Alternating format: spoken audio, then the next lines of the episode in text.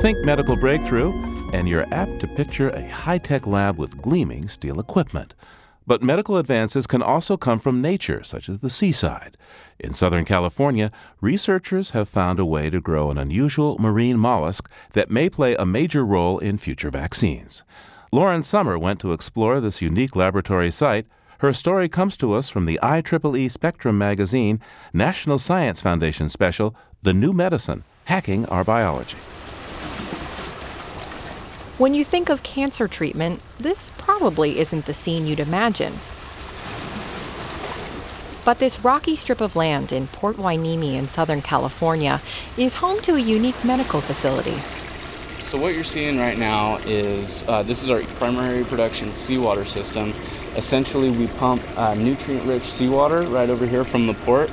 Uh, we really just remove big particulate matter uh, before it flows into our production tanks.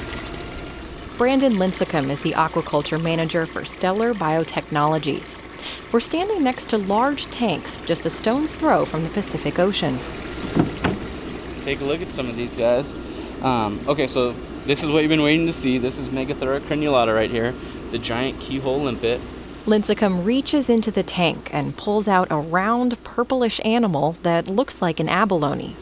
They do have a hard shell, but they have this mantle tissue that they can fold up over their shell. So when you touch these guys, they are almost soft. Yeah, it's almost a little, little slimy. Little slimy, right? A little bit. The limpet he's holding weighs almost a pound, but it takes years for them to grow this large. So I'll show you some of our up and coming limpets right here.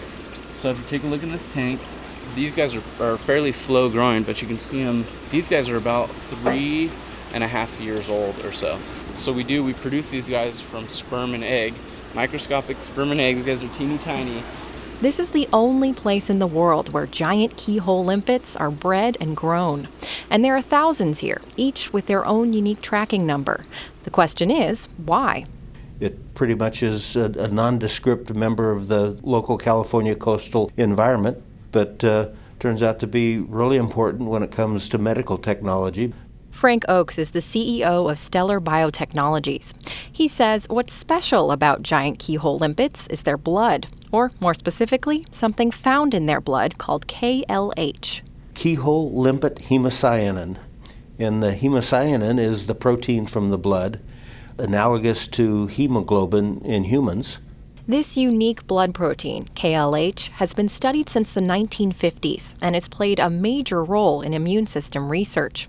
But the keyhole limpet is only found in Southern California, which means there's a limited supply.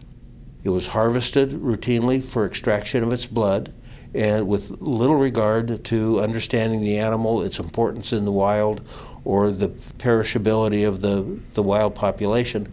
Oakes has a background in aquaculture, so he began studying how to breed limpets in captivity. In the late 1990s, we started work on developing non lethal extraction methods for the animal so we can take the blood without killing them Getting limpets to grow in captivity was no easy task. Oakes had to learn how to coax them into reproducing. He had to learn what conditions they grow best in.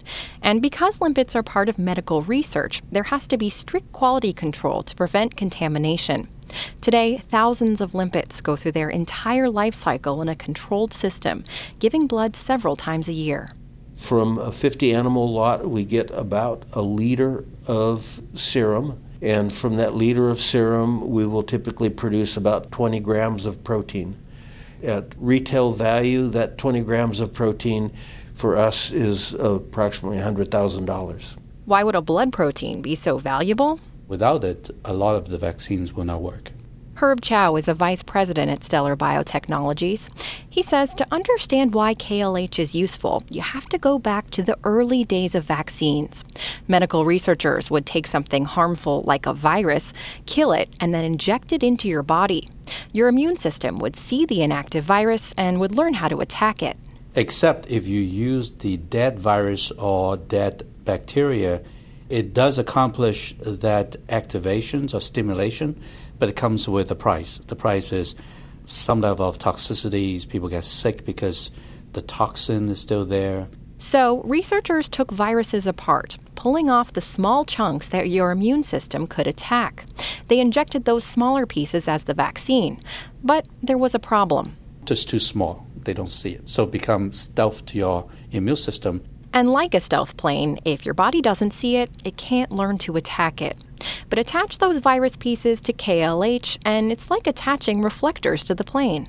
By putting two together, all of a sudden the radar starts seeing it. And your immune system mounts an attack or starts making antibodies. KLH itself is neutral and doesn't harm you. Chow says it's being used in vaccine research for Alzheimer's and autoimmune diseases. It's also being used in cancer vaccine research. The problems with the with the cancer cells is a lot of the antigen that I express on the cancers are actually your own tissues. It just overexpress on the cancer cells, but the body sees them. This is my own. I shouldn't react to it. Cancer cells are, in essence, your own cells, so your immune system doesn't see them as foreign invaders. And as such, it fools your immune system to kind of ignore them and let them keep growing. And when a tumor mass get to be certain size, then your body no longer be able to handle it. So doctors use treatments like radiation and chemotherapy, which target all fast-growing cells in your body. But Chow says that's why cancer vaccines have such promise. It's something that it's it's high on the radar screen because of the characteristics that it can differentiate the normal cells from the tumor cells and be able to target the treatments to the tumors. Cancer vaccines could train your body to only attack the cancer cells. Chow says the challenge is finding something on the cancer cells that would help your immune system differentiate them from your own cells. And there are differences. You know, it used to be we're looking at the differences on the cell surface, and seems like that difference is not big enough. There are some differences.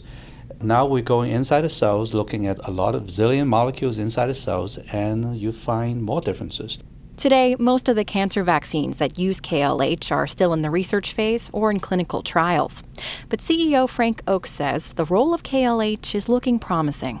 The long term commercial demand for KLH looks very promising because it's a key ingredient in a wide variety of drugs that are currently in clinical development.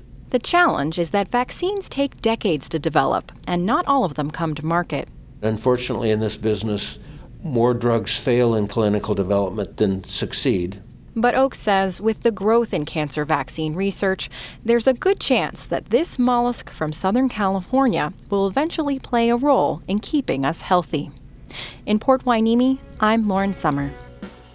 Lauren's story on the keyhole limpet comes from the IEEE Spectrum magazine National Science Foundation special, The New Medicine Hacking Our Biology.